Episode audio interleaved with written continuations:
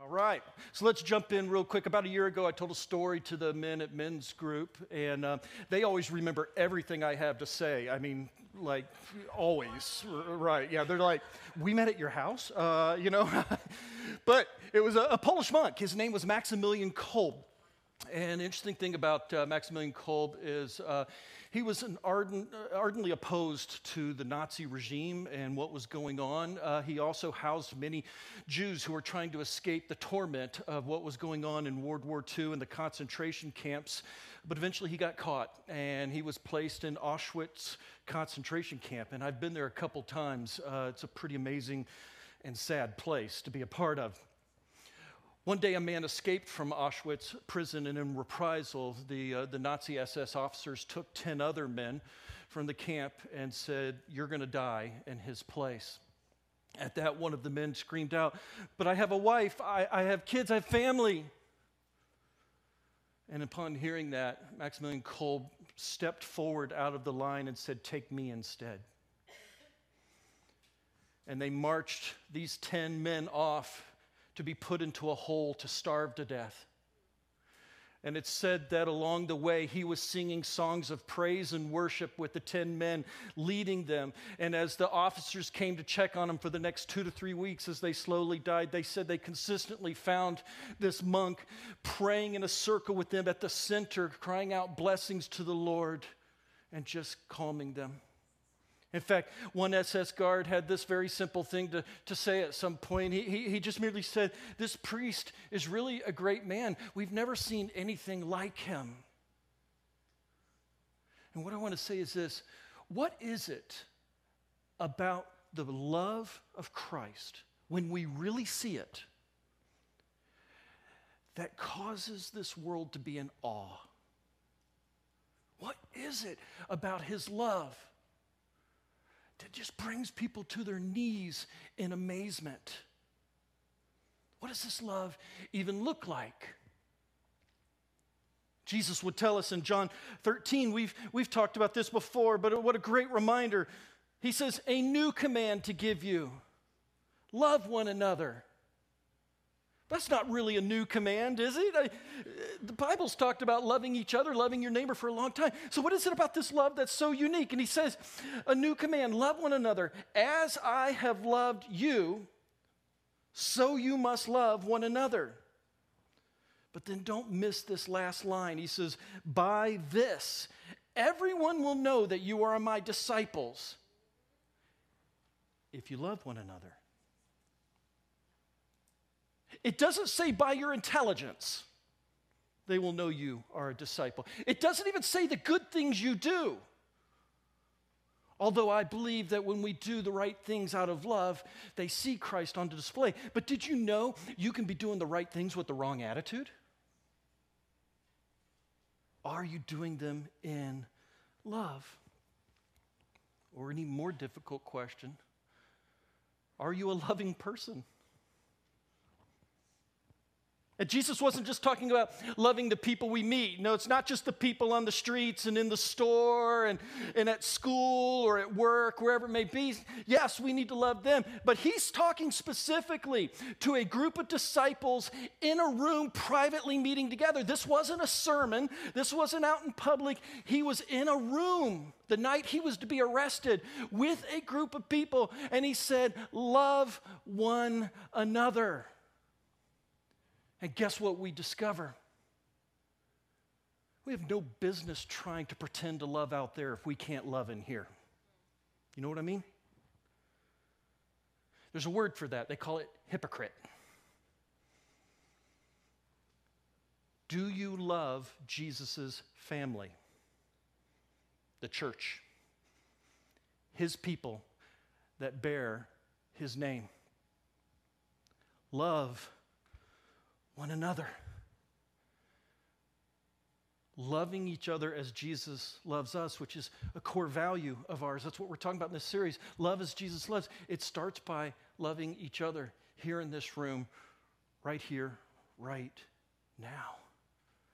The world needs to see this love and be amazed. That's why I love this line. Many of you probably saw it, M. Night Shyamalan from The Village, Edward Walker, the guy that's kind of in charge.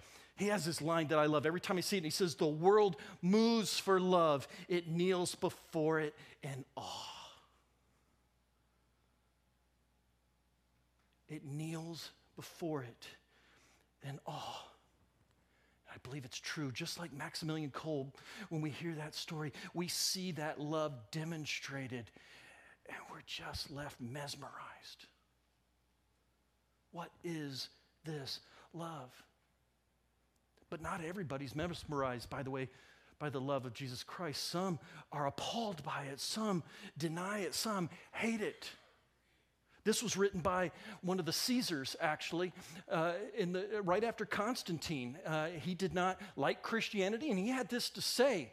He said, these impious Galileans, that's what they called Christians back then. He said, not only feed their own, but ours also, welcoming them in their agape, love. They attract them as children are attracted with cakes, whilst the pagan priests neglect the poor. It's like our folks are neglecting the poor, and these Christians are out there demonstrating this agape love. The hated Galileans devote themselves to works of charity, and by a display of false compassion, his opinion, have established and given effect to their pernicious errors. Such practice is common amongst them and causes contempt for our gods. There was something about the way these early Christians lived out their life in agape love that caused other people to look at the Roman gods and say, I don't think so. I need that. They were defined by their love and their charity. Another governor, we don't know who he was, but when writing to one of the Caesars, he says that the Galileans, the Christians, also begin their so-called love feasts or hospitality or service of tables, for they have many ways of carrying it out and hence call it by many names. And the result is that they have led very many to atheism. They had a different definition back there. Atheism was anybody who worshiped something other than the Roman gods. So these very Christians, by their love and by their charitable acts, are drawing people away from the Roman gods because, like it should be, they stand in awe of love on display, the love of Jesus Christ. Another governor would complain because the Christians would go outside the gates of the town where people would take unwanted babies and just leave them there to die, and they would take hold of those babies, and they started orphanages, and they started caring for them. These same Christians then would look at the widows, and they would care for them. They would take the sick, and they started hospitals. Everywhere the love of Christ is put on display, we see a group of godly Christians living out that love in the world around them. And so real quickly, I want to just kind of take a hard right turn and just talk practically about Radiant Church for a minute, if I could. Because I want Radiant Church to be a blessing in our community. And I want to be known by our love. Yes. That's right. I want people to be attracted to Radiant Church, not because, oh, we've got cool people or music or I like this or I like that. That's all consumerism. I want them to be attracted to Radiant Church and to Jesus because of our love. That's right.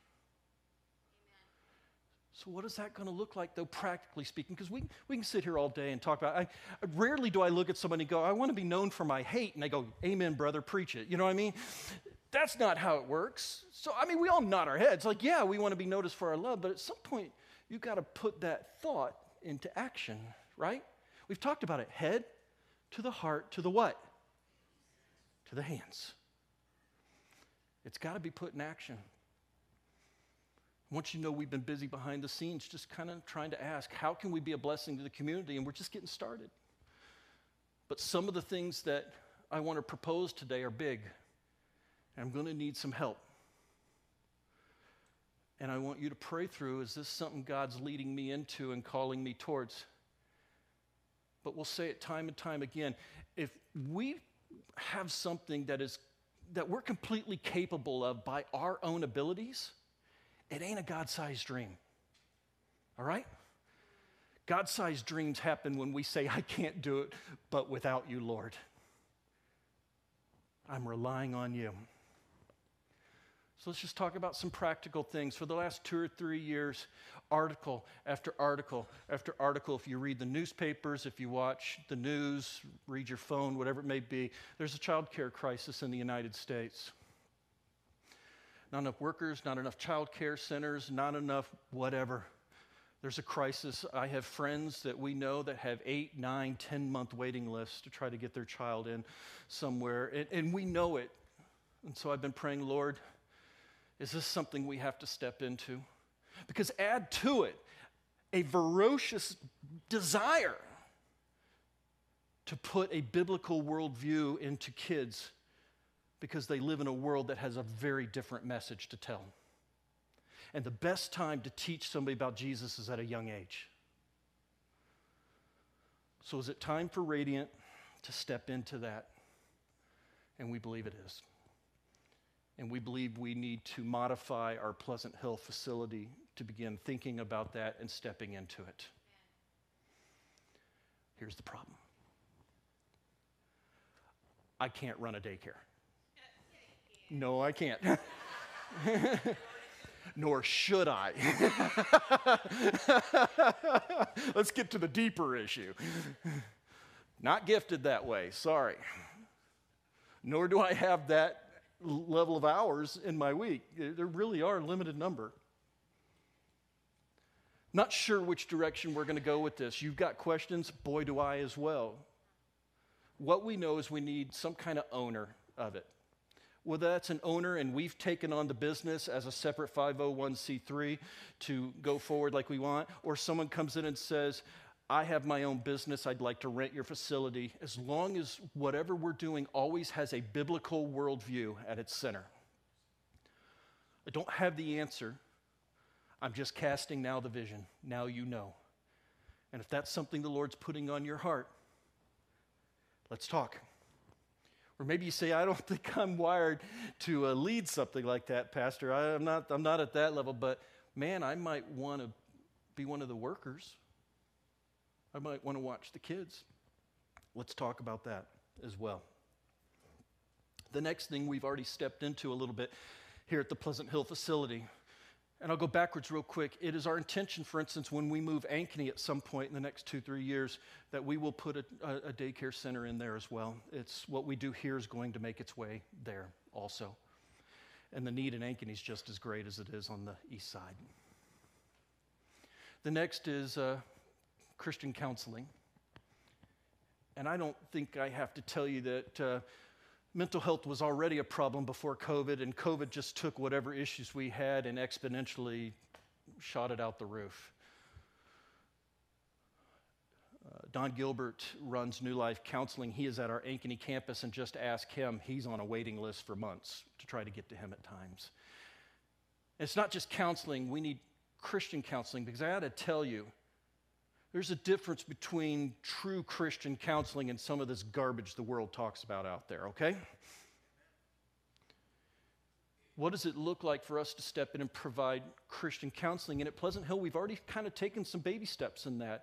About a year ago, New Life Counseling opened up an office here at the Pleasant Hill campus, and we gave a wing of the building to them, but I know that Don's looking to expand that, and we're hoping he does as well. But we believe as a church, we should be able to provide godly Christian counseling resources to our community. The next one is one that's newer, and we're walking into it, and has to do with child mentoring. What would it look like to just ask our folks to take an hour out of their week to meet with a young girl or a young boy, maybe at school, maybe somewhere else, but just to provide Christian mentoring. Nothing big. You don't have to have any special knowledge. You know what? Some of these kids are just lonely. They don't have godly influences in their lives. Dad's gone. Mom left. Whatever it may be. They just need someone for an hour a week to say, I love you. Talk to me. Tell me what's going on in your life. You got an hour somewhere in your week? One? I do. We called the lady that's in charge of it. It's Kids Hope. You know what's so hilarious? She's like, we were talking about Ankeny for a minute. She's like, yeah, there's a school in Ankeny. You probably haven't heard of it. There's a desperate need, but we need them to go in there. And I'm like, you mean the school that's about a half mile from my house? And she's like, yeah, that one. And then she said, what my real need's on the east side. And I said, you mean where our main campus is? We need to step into this. But again, I need someone to own it. I need someone to say, I'm willing to put in a chunk of hours each week to lead, guide, and make this happen. If that's you, let's talk. What's another area we're stepping into? Hospice care. We're teaming up with Table Church, who we helped plant here in the area. And they have a couple of trained people there with hospice care, and they asked us, is that something you can help us with? You know, it's like Jesus, the harvest is plenty, but the workers are few. And while we think it's important to pour into a kid's life, is it not just as important to sometimes walk those final steps with others? To treat them with dignity and respect. For many of them, they're lonely as well. To be a presence, to be a calm, to be listening.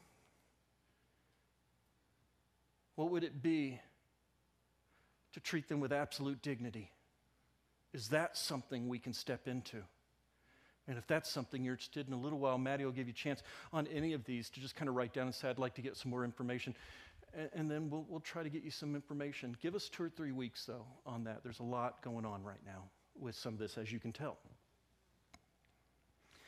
The last one I'll just say quickly is one we've been engaged in for a while, but we're looking to grow it and expand, and that is the local food pantries. We've been working with Caring Hands really for over 5-6 years now on that. We have people that volunteer there and are part of it. We financially support them as well. Your tithing dollars partially go that direction. And so we want to look at other options too. And so we're talking, for instance, to a food bank in the Ankeny area because Caring Hands largely meets this side of Des Moines and the Altoona area. So we're looking to expand to the north side on that. Pastor Ben's having those conversations, but that's something else we want to step into. But I will tell you at Caring Hands or wherever it may be, they need volunteers. You got 2 or 3 hours in a week where you can sit there and help somebody. Maybe just help organize, hand out food, pray with somebody, whatever it may be. We want to take that another step further. There's many ways to serve your community. And I want to tell you a little bit about Christy and I's journey for the last 2 or 3 years. And I don't want you to hear, yay, Jason and Christy, you guys are so cool. We love you. That I will miss the point in telling you this. I just want to share with you, though, how we have had to awaken and say, well, first off, if you're going to pastor a church and ask them to do it, maybe you ought to do it yourself. There's a thought. You know what I mean? But, like, what's it going to be a blessing, and how can we lead by example? And it's not a yay, Jason, Christie, and 2 or 3 of these, when I talked about it, like, stepping into it was super uncomfortable. It was out of my comfort zone. But what's it going to be, even in a small way, to engage your community? About 3 years ago, Christy got in a conversation with somebody, and they were saying in the Ankeny area, for instance, so like, we need crossing guards. We can't get people to be crossing guards to help kids cross the street. And Christy said, okay, and so for a couple days a week, she helped man a crossing guard station not far from our house. But after that, COVID hit. And suddenly there were really no workers. And the guy's like, you know what, I need some crossing guard people and I need people to drive a bus. And Christy comes and talks to me and I'm like, there's not a chance in HE double hockey sticks I'm driving a bus with screaming kids. Sorry, not your pastor's best moment, okay? You know, but I'm just keeping it real. I'm like, that ain't gonna happen, you know? But that crossing guard thing maybe I can step into. And then, you know what, as the Lord orchestrates things, sure enough, they have a station available in our neighborhood.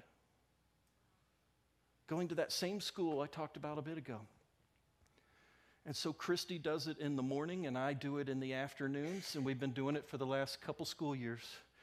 And it's been an enormous blessing because we get to meet the kids, and we know them by name, and now we know the parents, and they come by, and they say hi to us all the time. And I'll tell you something even cooler.